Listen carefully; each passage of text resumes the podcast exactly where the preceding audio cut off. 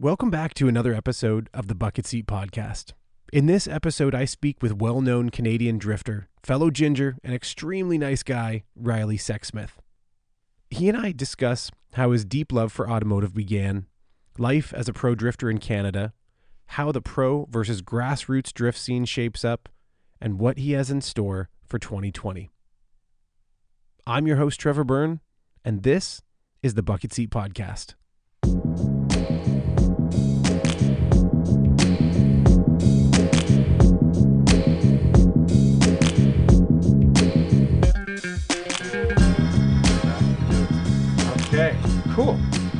Right, well, listen, everyone. Um, welcome back to the Bucket Seat Podcast. I am here in Hamilton, Ontario, Canada, um, with a gentleman named Riley Sexsmith. And if you know anything about drifting and the FD series, you probably have heard his name before. Um, I'm here at his uh, at the at the the shop that he uh, he finds himself busy with. I think every day called Envy Auto. Um, and so why don't I just start it off with uh, you can do like a little rattle down of name what you do here at Envy, what you do outside of Envy as a driver.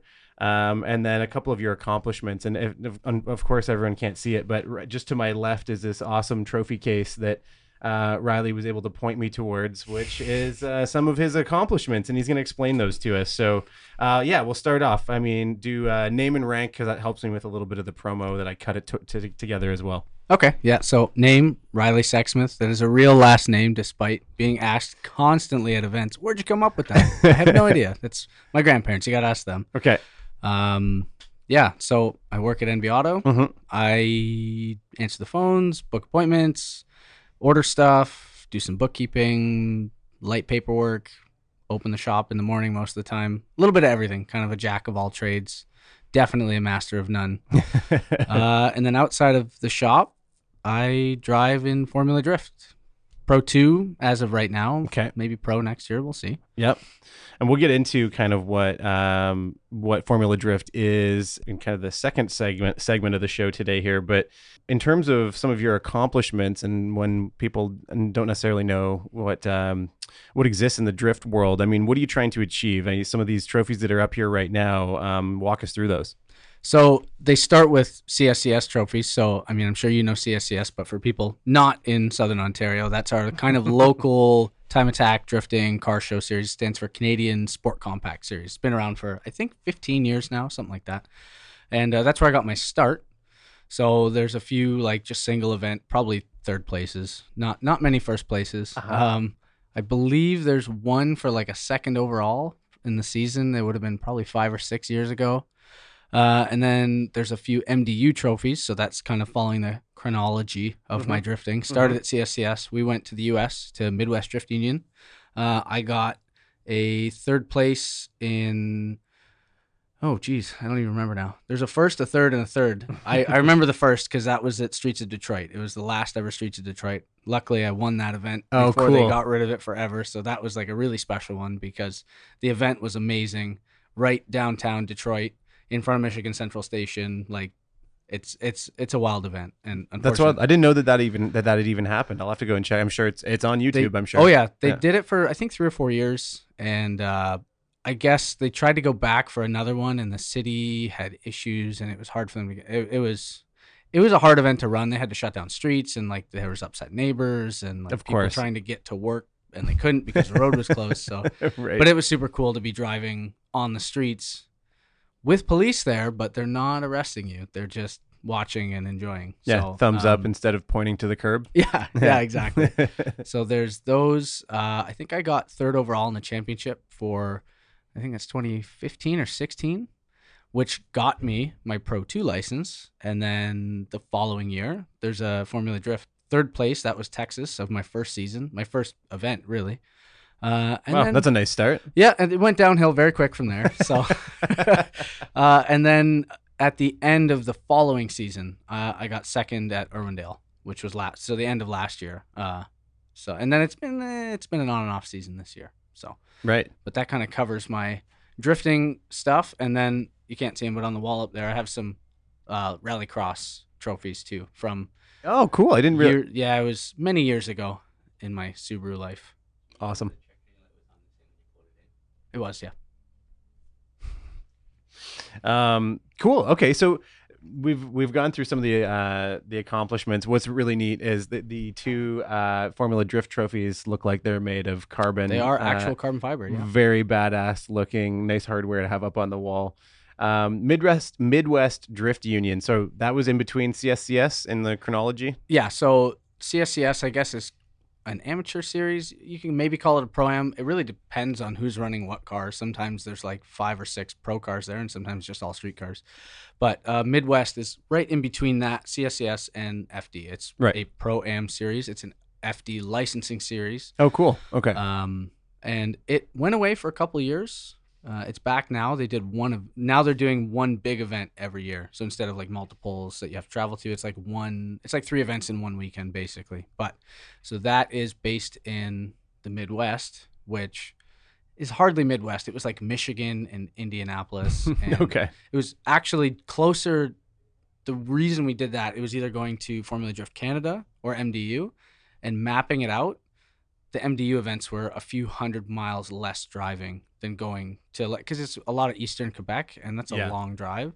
So we kind of had to make a decision. We're like, you know what, we don't speak French, so we went to MDU, and it actually worked out really well because I got linked up with a lot of people and um, I made a lot of sponsorships through that. It was it was a good move. Awesome. Oh, I mean that's it. Certainly works out uh, proximity wise um, for you. With Midwest, um, you talked about it being a an FD licensing series. Yeah.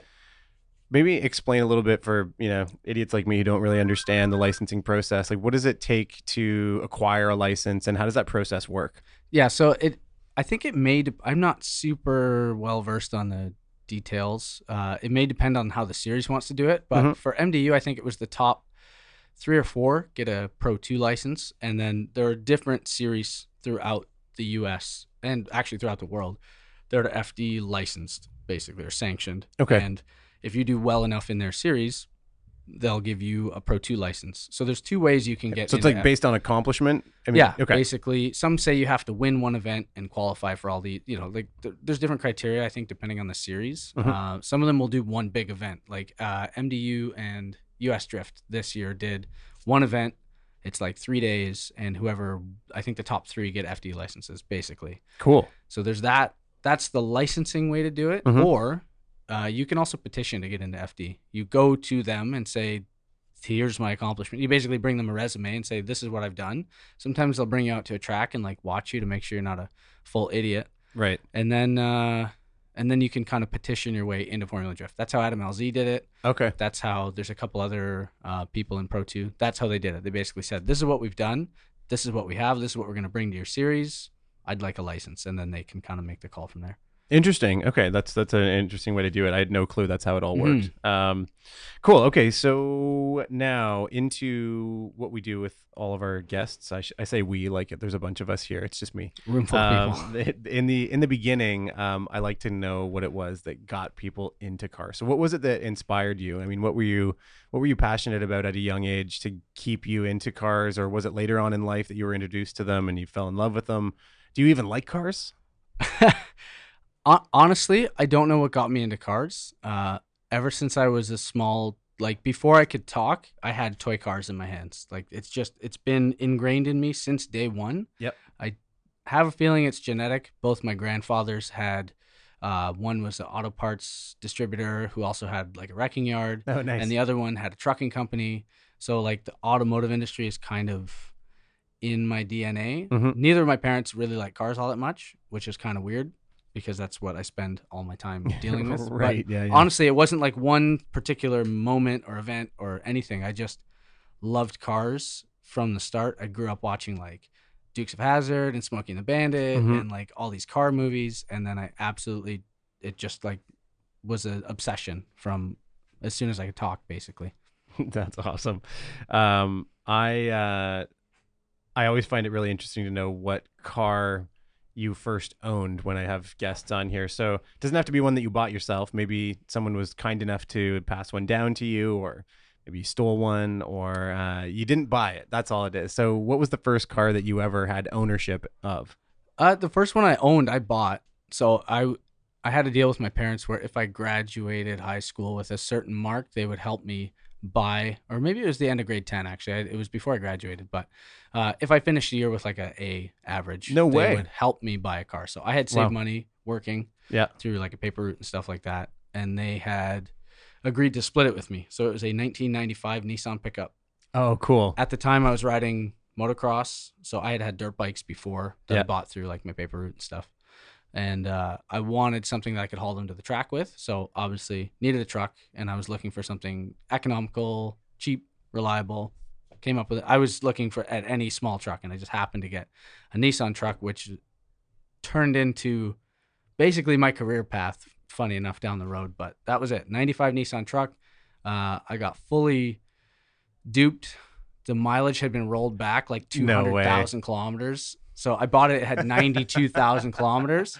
And then Oh, when I hit uh, what would be 100,000, Yeah. it just rolled back to 90 and would just never go past 90. And Oh, eventually I took the cluster apart and you could see like the two and the three were all scratched up. Oh, so it probably had about half a million kilometers on it. That's amazing. It was it was rotted and it was all bonded. like I had no idea what I was doing when I bought it. So that lasted me for five years. It broke in half when I was driving it. The Come frame on. the frame split in two spots, and uh, that truck served me well. It Well got me- Well driving.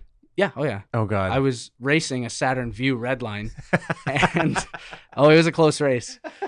And uh, nice. Yeah. I it, it just felt funny. I was on this like kind of undulating road. I'm like, man, this thing just doesn't feel right. So I got home and I looked underneath, and sure enough, the frame was split in two spots, and it was basically just the bed that was holding the front and the back Jesus. together. That's So crazy. luckily, I wasn't doing more than 120 miles an hour, so Yeah. It was okay. Oh man. Okay, so that kind of leads into the the natural progression of the next question, which is, uh, did did you ever tinker with cars, and and wh- what what was it that you started tinkering on? So I'm gonna assume that it was with this truck you were doing a lot of work. Yeah, I mean, really basic stuff. So I started tinkering with my bikes when I was younger, just because I couldn't pay someone to fix them. So Mm-hmm. Yeah. I had to learn how, which meant breaking a lot of stuff because Mhm. I was very ham-fisted, and you know, if it didn't fit, a hammer would make it fit, which is not the right way to do any of that stuff. Yeah, But- there are there are a few uh, there are a few mechanics like that out Yeah. there. Out there. Yeah. So I started with the truck. It was just basic maintenance, and then I lifted it, even though it was two-wheel drive, and then I lowered it because I found out you couldn't go off road anywhere with it. yeah. Uh, and then it kind of grew from there. A friend of mine had one, uh, and that same guy bought a 240 SX, and he started drifting it because some guys came up and like, hey, you gotta you gotta take your car to this drift event. We had no idea what drifting was. This was about 2008. Okay. And is that is that here in Canada? It was in New York. Okay, yeah, So you was- spent a lot of time growing up in New York. yeah. So I spent 13 years in New York. Okay. Uh, I started driving in Canada. I bought the truck in Canada, but my good friend Ken uh, lived just over the border in on Grand Island, New York, and uh, he had the exact same truck. So we both had matching red Nissan pickups, and we modified them. He got a 240 SX. Okay. And then S13. yeah, S13. Nice, yeah. Uh, single cam. It was an 89. Uh, the first one I think was an 89 hatch that he crashed, and then he got a 90 hatch Mhm. roller that he put his drivetrain from his other one in. Nice. Anyway, he got started in like local drift events. So I started going out to those. So I'm like, oh, I need to lower my truck. Oh, I need to do this. I need to do that. And then it just kind of exploded. It went from like, you know, oh, I'm going to change the brakes to now we're building engines and doing all sorts of wild stuff. were there many trucks drifting at that time, or were you kind of Not pushing I the boundaries? like this is kind of before Facebook and like MySpace era, so I didn't have this Yeah. big network of people that I kind of talked to. Uh-huh. Now I find a lot more drift trucks out there, but Mhm. back then there was one guy named Mike Schwartz. I think he's in Ohio or Pennsylvania, and he had the website The Drift Truck, and it was a Mitsubishi Mighty Max, or actually, sorry, it was a Dodge Ram 50, which is a Mitsubishi Mighty Max, Okay. and had a 4G63 Oh no way. and uh, with the truck transmission, and had dual smokestacks with flamethrowers in them.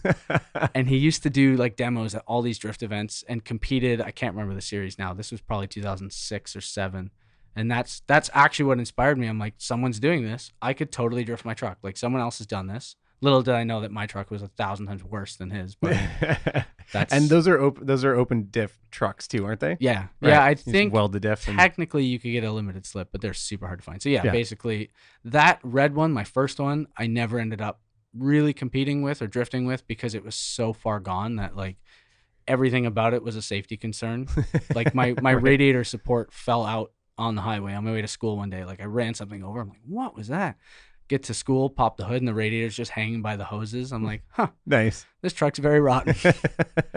Thank you, Canada. yeah, exactly. Um, okay, so at that time, or this would have probably been a little. Oh no, no, this is actually lining up perfectly with it. So, so you got your you got your truck when you're in high school. Mhm. Um, you know, generally there seems to be a cool car when I'm in, when you know we were all in high school. What was the cool car that everyone kind of had to have uh, when you were when you were in high school? So there was two. So I went to a really small high school. It was kind of a weird shock because when I was in New York, I did my first year of high school in New York, and that was like a school of like 1,700 kids. Wow. Oh my And then god, I went- it's huge. My grade 10, I went to Ontario, and Mhm. that was a school of 390 kids. Oh wow. So it was a bit of a shock. Uh, so more or less, just having a car was pretty cool. Mm-hmm, But there were two of my classmates. One had a 03 G35 coupe, and this would have been in 2007. So it was like fairly fresh. yeah, yeah. And the other one was a, a good friend of mine had a 2003 uh, BMW 530i with the M Sport steering wheel, and it was a manual transmission. So Oh, he was cool. like he was like the cool kid. Right, and he's like, it's an M5. It's Oh, yeah. totally an M5. Yeah. Other than you know he would race everybody. I think he crashed it in front of the school a few times. Of course. Like, but basically, if you had a car, you were pretty cool, and like the fact that they had like three or four year old kind of like luxury sports cars, they were Yeah, that's huge. Yeah, it was a pretty big deal. I had my little pickup truck in grade 11, and I suddenly became a lot more popular yeah. now that I had a vehicle. Of course. But uh, yeah, I, honestly, anything with wheels and if you had a license, you were cool. Those G35s, I remember when they came in, like along with the 350Z, um, there's something about it. I mean, I know now it falls under so much criticism, but the sound that those with the VQs Yep, made Yep. was just so new to I think anybody who was interested in cars at all at the time. They just had such a distinct sound They that do. I thought that was super cool at the time, and they just didn't age well. And now, you I, know, I hear some, and I'm like, you know what? That sounds good. But Right. the guys who just like chop the mufflers off, it Yeah. sounds awful. Right. But there are some out there yeah, that can think sound pretty nice. doesn't uh Sasha from On Point has Yes. a he has a 350Z. Yep. And that has he still has a VQ in that, right? yes. And I've he- heard that it is one of the best sounding VQs. that car sounds incredible. So Yeah. it has individual throttle bodies. Okay. And he no big deal.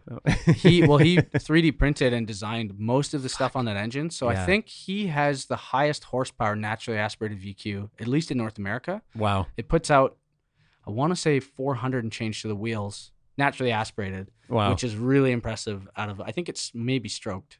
There, there is a Speed Academy episode on the whole engine. I can't remember all the details. Right, but yeah. That car sounds incredible. Yeah. But to the guys with like chop mufflers on his 03 350Z with 400,000 K, it sounds terrible. Yeah, no, they're no good. I'm actually I have uh, on on Friday this week. I'm chatting with Sasha again, going Oh, up to the yeah. shop and talking to him a lot about electric and the Mm-hmm. future of what's happening with Mountain Pass Performance as well. But um, I know it's Kells, I think, is his 350Z Yep. race car, and so I'm I'm so interested in the kind of dichotomy there with uh with what he's got. It's going to be interesting, but we won't go down that rabbit hole.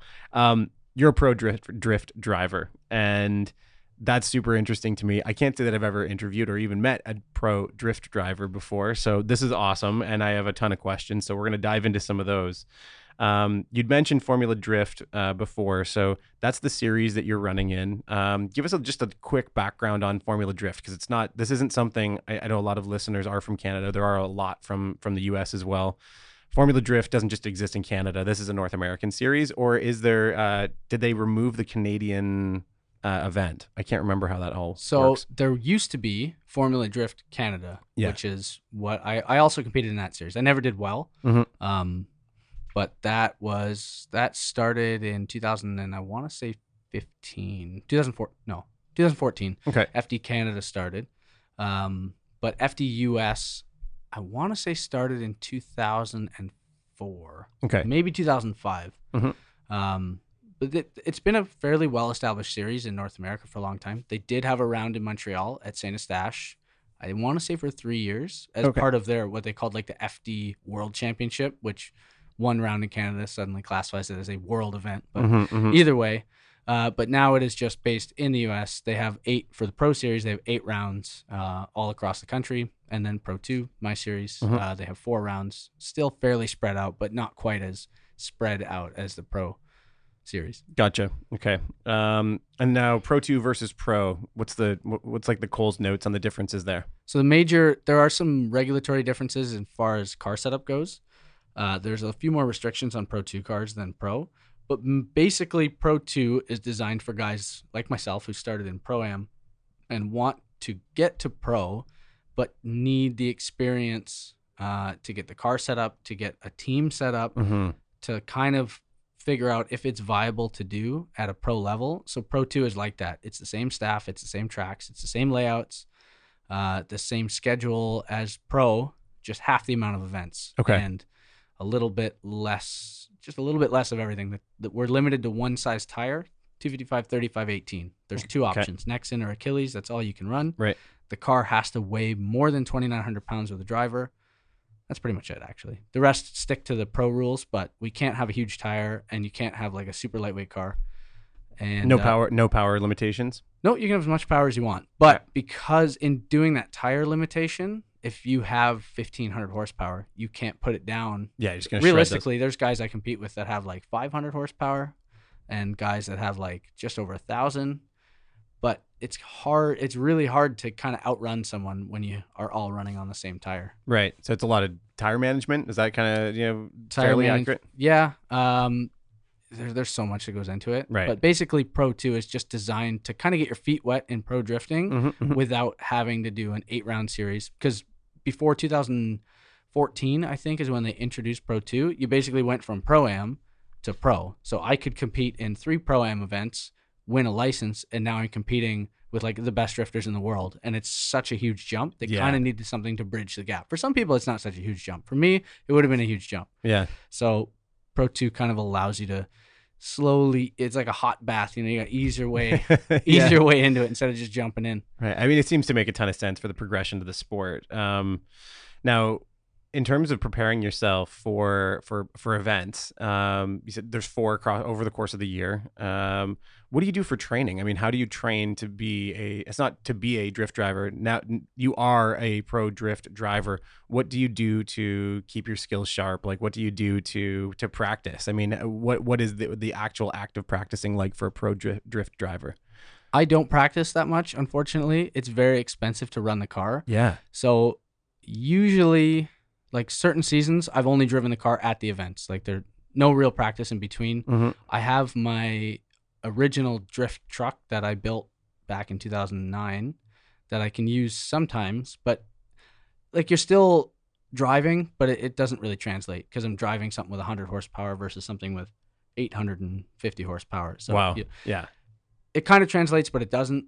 So honestly, I don't do a ton of practicing, which is probably where the gap in competition comes in because someone with a big budget and a lot of well, a good climate too. So like Yeah. for instance, guys that live in like the southern US Mm-hmm. with good budgets can drive their cars a lot Yeah. all year round and seat time really is the key. Like talent will get you so far, Mhm. but it gets to a point where you just have to be in the car all the time to get comfortable with it. So I was doing as much practice as we could. We'd do some local events like CSCS. Um, Grid Life is actually really good for us because one Grid Life event is like more seat time than the whole FD season typically. Wow. Yeah. So okay. What's the closest grid life to to Gingerman. So that's only okay. six hours, Right. which is totally doable. So that's usually my practice for the year is like one or two grid lives. And then I was doing like physical training. Yeah. Uh, I was doing a lot of like CrossFit stuff and running, and I was on a very strict diet. And then I just got super lazy, so I haven't done that in a year. and honestly, it actually showed in my results a little bit because the No kidding. previous season I qualified better, I finished higher, and this year without the like physical conditioning, I did poorly. I didn't think it would make that much of a difference, but hmm I honestly think it does. Yeah. I mean, I think that there's a there's a ton that goes into it. Actually, it leads into the question in terms of um like mental preparation uh, you know there's the, all the physical training and then there's all the tech and then there's the seat time but do you do anything in particular to kind of get your mind focused or find yourself in kind of that i think a lot of um, coaches talk about athletes finding their like flow state um, when you're just in that really perfect set of or um, uh, uh, like state of focus so what do you do like is there anything that you do to try to keep yourself in that or prepare yourself for it or uh, a routine or some a regiment that you go through before a race or sorry before an event This is something I've been really working on because that for me, my biggest competitor is my own mind, and Mhm. it always has been. Uh, I'm naturally very pessimistic and like as soon as one thing goes wrong like that's it we're never going to qualify nothing's going to go right the car's going to break like it's it's really hard for me to keep like a positive mindset so uh, I don't really have like a routine or like I don't like rub two stones together, like hop on one foot. You know, like I don't yeah, have yeah. like a, a routine I go through to get ready. Usually, whatever song that I like at that time, I'll probably just sing to myself in my head.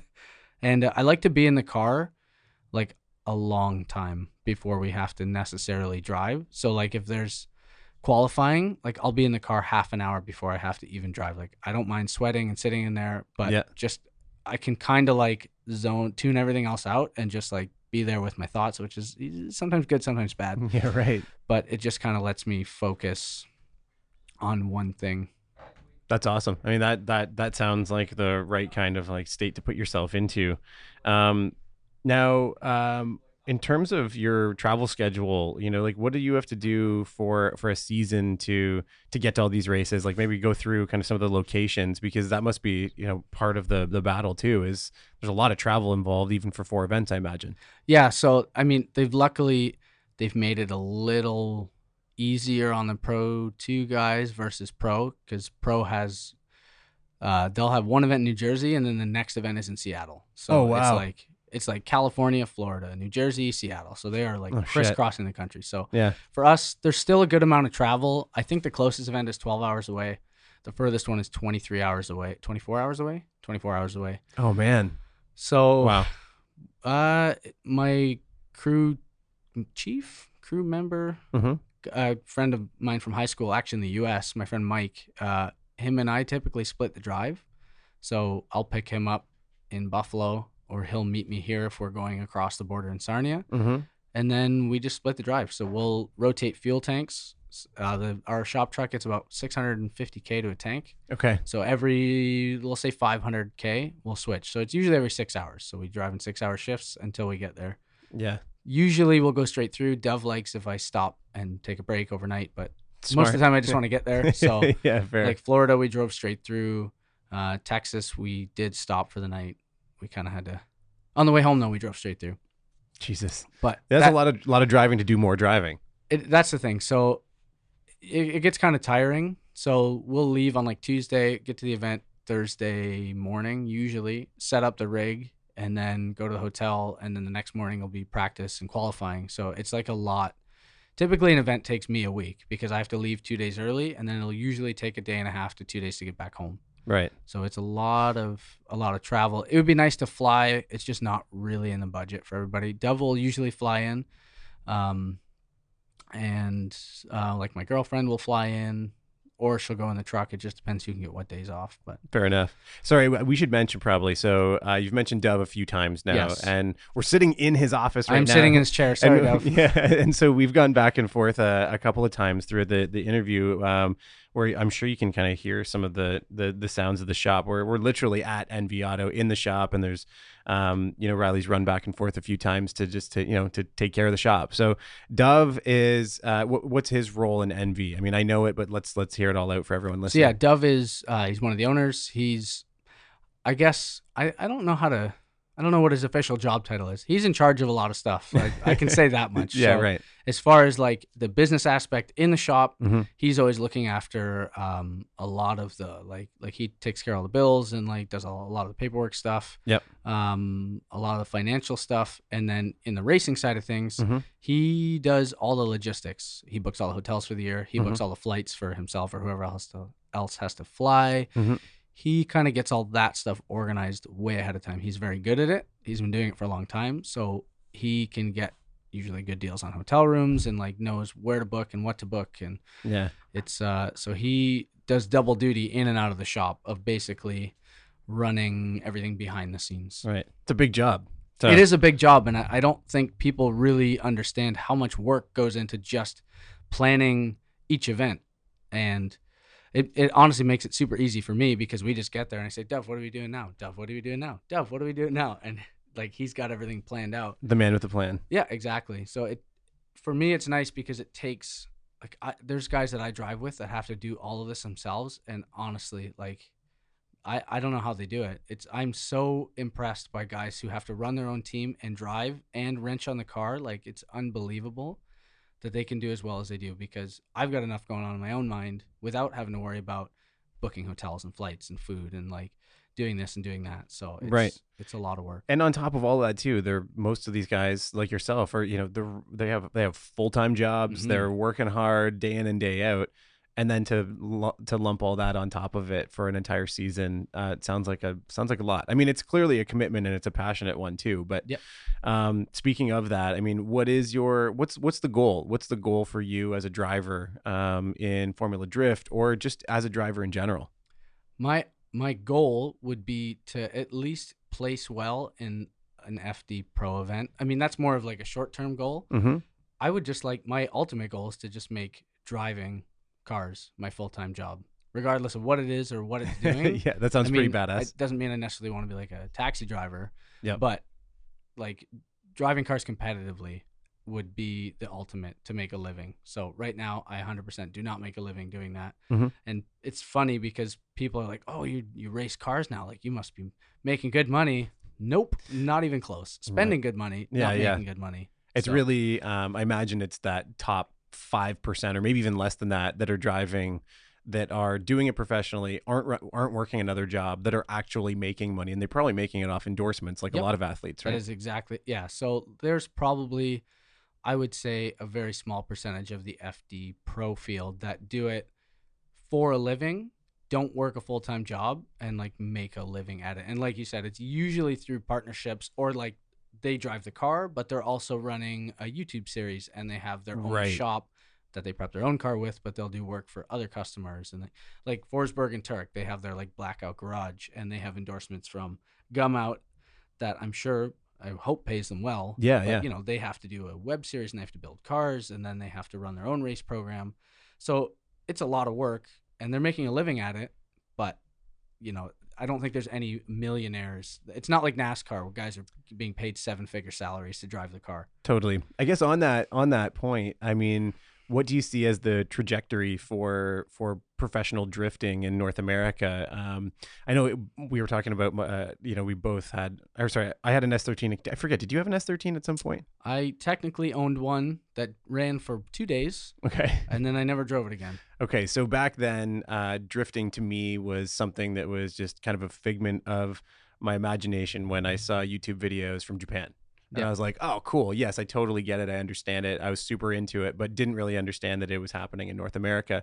And it's definitely crept into the limelight um, in a lot of ways in over the, you know, let's call it the last 10 years.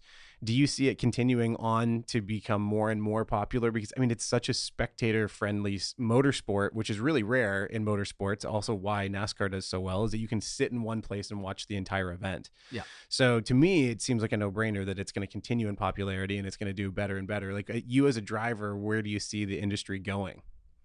I hope that it is it has been since I got into it on an upward trajectory. When I started, when I first started, I was actually driving to the US to do practice events, not knowing that there was events in Ontario that were closer, but like just the the publicity wasn't out there. So I remember Mhm. starting drifting in Shannonville in 2009 and you'd show up to an event and there was maybe 25, 30 cars there and you're like, "Ooh, 30 people. Ooh, busy day." Now those same events are selling out and they're capping it at like 120 cars. Wow. So okay. what used to be just like you could be on the track, the only person out there, or like three other cars. Now you have to wait in line for 20 minutes to get on the track, and it's loaded with. So I have seen the scene, especially in Southern Ontario, explode. There used to be basically CSCS, and then uh, it went through so many different names. It was Drift Ops. It was like all these different names, Mhm. and they did like three or four events a year, and that was it. Now you can do an event every weekend if you want to. There's there's Top Drift, there's Drift Jam, there's CSCS, there's um, some other ones closer to Ottawa uh, that are running out of Calabogie Motorsports Park. So if you want to drive every weekend from April to October, you can do a drift event within four hours of Toronto, which is pretty incredible because it Yeah. used to be you'd be lucky to get one a month. So I've seen the Right. scene in this area explode. It's like the amount of cars I see at the tracks now is insane and, and this is at more the grassroots level it's funny Sure. because the competitive side of things has really fallen off i find at least at the like the professional level. There's a ton of grassroots competition and like hmm bash days. Yeah, right. But FD Canada is no more. DMCC has kind of shrunk from what it used to be. Uh, CSCS the last couple seasons has seen a big decline in competition, but then grassroots events have exploded. Drift Jam has I think nine or ten events this year, and they are like doing incredibly well. The events are selling out. Top Drift, their bash events, Hollow Bash and Bunny's Bash, like their seasonal events, Mhm. they have like 200 cars, and it's insane. So it's kind of a weird shift that I've seen in the the drift scene in, in this area, at least. That's amazing. I mean, also also great segue into the next question, which is kind of the difference between the. You, I mean, we, we talk about it as the grassroots scene in drifting versus the pro scene, and um, you know, there's I don't know if it's um, if it's animosity, if it's just like completely different or competing priorities. But what do you see as the relationship between pro drifting and the grassroots scenes, and like kind of how those relationships are working? Yeah, I I don't know where this stems from. I mean, I started as grassroots as you could possibly get. I started with a pickup truck that Yeah. my friend and I built in his shop, in his gar- in his like dad's welding shop, and I drove it every day. I drove it to events. It was never gonna be a profession. It was like I like to do this on the weekends, so here's what I have, which is my truck because that's what I had at the time, and Mhm.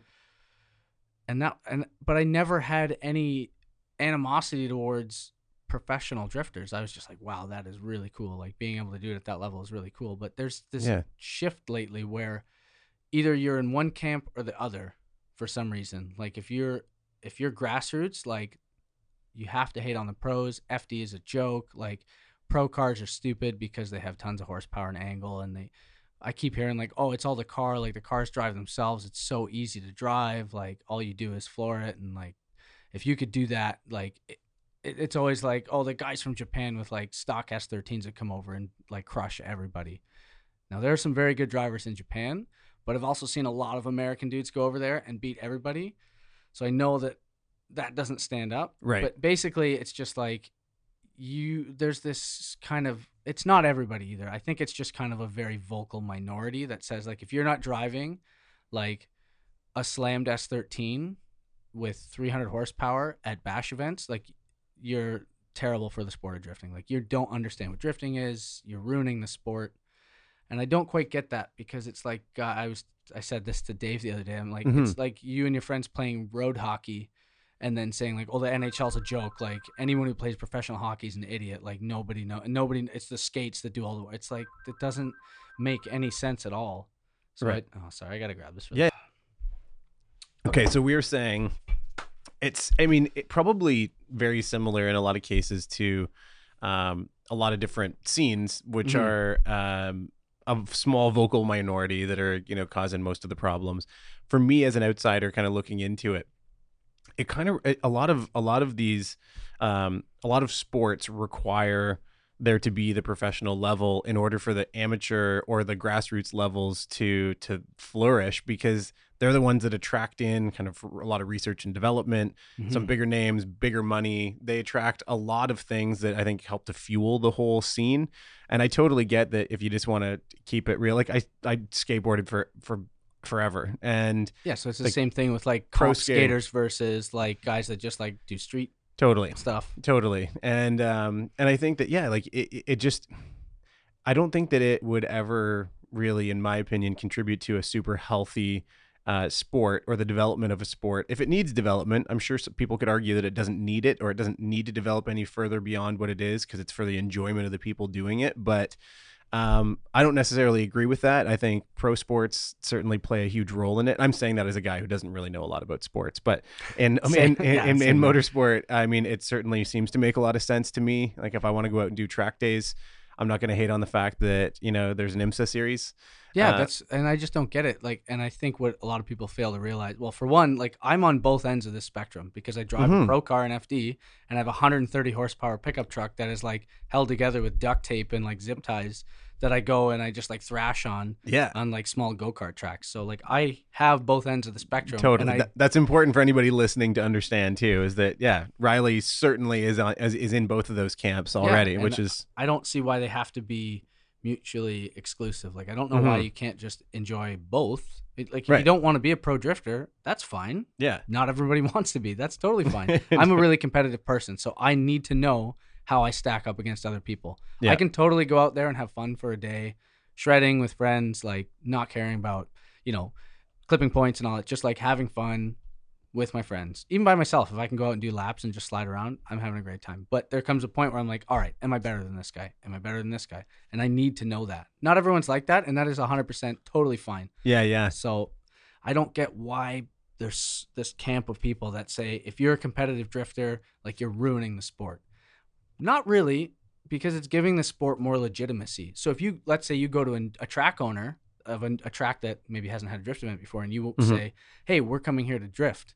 If they have no idea what the sport is, or all they've ever seen is like kids with clapped out BMWs and 240s like ramming into each other on a skid pad, they're like, I'm not, I don't want that on my track. Of course. Yeah. But if you show them like, well, this is what drifting is, and you pull up like, you know, um, Formula Drift or like uh, Drift Masters, and th- this is this is the sport. Like, oh, hey, maybe this is something we can get behind. Like this brings people. This instead of just wanting it to be this like small, like niche, closed off group where like if you aren't already in the scene, you can't get in it. That's it. Like it's it's for us only. I, I don't I don't understand it. No, I'm I'm totally with you. And having been really close with the guys from Drift, Drift Jam, I mean, uh, Devo and Jover have been on the show a couple of times. I mean, I think I had them on the show before Drift Jam had even started, and Mhm. we talked about like this all coming together as something new that was about to happen and genesis of it, uh, why you know it was it was a really interesting time and I think pretty formative. I'm super happy to hear that things like that are continuing to fuel people getting into the sport. Yeah. And if they progress to a pro level, I think that that's awesome. But like you said, it's not necessary. It's not for everybody. Absolutely. Um, so with that, I mean, what does for a pro driver, but you know, also enjoying the grassroots side of things? I mean, what does 2020 look like for you? hopefully more what they call quote unquote lifestyle events. Um, so grid life, for Cool. instance. Yep. I there's another one that they just started at Pikes Peak, which we didn't get to do this year. No way. We found out about it pretty late in the year and just didn't have enough. I mean, it's a long drive for us, so we really didn't have enough time to get everything organized to make that event.